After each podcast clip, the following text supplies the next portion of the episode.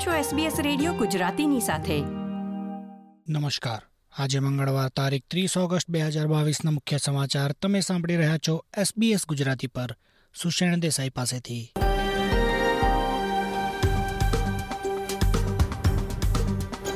આજના મુખ્ય સમાચાર. નવા સંશોધન બાદ ફેડરલ સરકાર પર જેન્ડર પેના મુદ્દે દબાણ વધ્યું. વિક્ટોરિયામાં ઉગ્રવાદ અંગેની રાજ્યકક્ષાની તપાસનો અહેવાલ આજે સોંપાશે. ઓસ્ટ્રેલિયામાં માઇગ્રેશનની સંખ્યા વધારવા અંગે પ્રધાનમંત્રીનો સંકેત. વિનાશક પૂરથી ગ્રસિત પાકિસ્તાનને ઓસ્ટ્રેલિયાની માનવતાવાદી સહાય.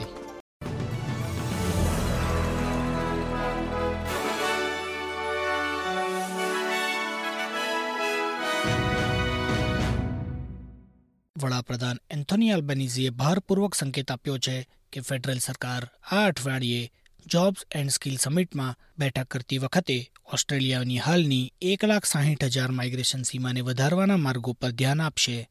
વ્યાપારી જૂથોએ સમગ્ર દેશમાં અને ખાસ કરીને આરોગ્ય અને વૃદ્ધોની સંભાળ જેવા જટિલ ક્ષેત્રોમાં કૌશલ્યની અછત દૂર કરવામાં મદદ કરવાના માર્ગ તરીકે આ વધારો કરવાની હાકલ કરી છે. સરકાર બનાવ્યા બાદ પ્રથમ વખત નેશનલ પ્રેસ ક્લબને સંબોધતા શ્રી અલ્બનીઝીએ કહ્યું હતું કે વિદેશમાંથી સ્થળાંતર કરનારાઓને લાવવું ઓસ્ટ્રેલિયન કામદારોના ભોગે ન થઈ શકે. ક્વીન્સલેન્ડે પણ વ્યવસાયોને વધુ મહિલાઓ, વિકલાંગો અને સ્થળાંતર કરીને આવતા લોકોને નોકરી આપવા માટે પ્રોત્સાહિત કરવાનું કહ્યું. તેથી કામદારોની અછત જેની આગાહી થઈ રહી છે તેને ભરી શકાય, જ્યારે નોર્ધન ટેરેટરી પણ માઇગ્રેશનની સંખ્યામાં વધારો કરવા માંગે છે અને કામદારો માટે પોસાય તેવા આવાસ માટે ભંડોળ વધારવા માંગે છે. નવું ઓસ્ટ્રેલિયા ઇન્સ્ટિટ્યૂટ સંશોધન જે દર્શાવે છે કે સ્ટેજ થ્રી ટેક્સ કટ સ્ત્રીઓ કરતા બમણા પુરુષોને લાભ કરશે. આથી ફેડરલ સરકાર પર જેન્ડર પેનો તફાવત ઘટાડવા માટે વધુ પગલાં લેવાનું દબાણ વધ્યું છે. એસીટીયુએ એક રિપોર્ટ બહાર પાડ્યો છે, જેમાં દર્શાવવામાં આવ્યું છે કે વર્કફોર્સની ભાગીદારી અને પગારમાં તફાવત ઘટાડવાથી અર્થતંત્રમાં એકસો અગિયાર અબજ ડોલરનો ઉમેરો થશે. કેનબેરામાં આ અઠવાડિયે જોબ્સ એન્ડ સ્કિલ સમિટ આગળ બોલતા એસીટીયુના પ્રમુખ મિશેલ ઓનીલે કહ્યું કે મહિલાઓ સરેરાશ પુરુષો કરતા ત્રીસ ટકા ઓછી કમાણી કરે છે, જેમાં વર્કફોર્સની ભાગીદારીનો દર પણ આઠ પર્સન્ટેજ પોઈન્ટ ઓછો છે. વિક્ટોરિયામાં અત્યંત જમણેરી જૂથોની રાજ્યકક્ષાની તપાસ આજે મંગળવારે તેનો અહેવાલ સોંપશે, જેમાં ઉગ્રવાદી ચળવળની ભરતીમાં કેવી રીતે હસ્તક્ષેપ કરવો કે તેને કેવી રીતે અટકાવવી તે અંગેની ભલામણો હોવાની શક્યતા છે. સમિતિએ ઉગ્રવાદની પ્રવૃત્તિમાં કોવિડ નાઇન્ટીનની ભૂમિકા અને વિક્ટોરિયાના બહુસાંસ્કૃતિક સમુદાયો માટે આ હિલચાલના જોખમની તપાસ કરી હતી. વિક્ટોરિયા તાજેતરમાં નાઝી સ્વસ્તિકના જાહેર પ્રદર્શન પર પ્રતિબંધ મુક્તો કાયદો પ્રસાર કરનાર પ્રથમ ઓસ્ટ્રેલિયન રાજ્ય અથવા પ્રદેશ બન્યું, જે ડિસેમ્બરના અંતમાં અમલમાં આવશે. ક્રિસ્ટોફર માઇકલ ડોસનને ચાલીસ વર્ષ પહેલા ઓગણીસો બ્યાસીમાં તેની પત્ની લિનટ ડોસનની હત્યા કરવા બદલ દોષી ઠેરવવામાં આવ્યો છે.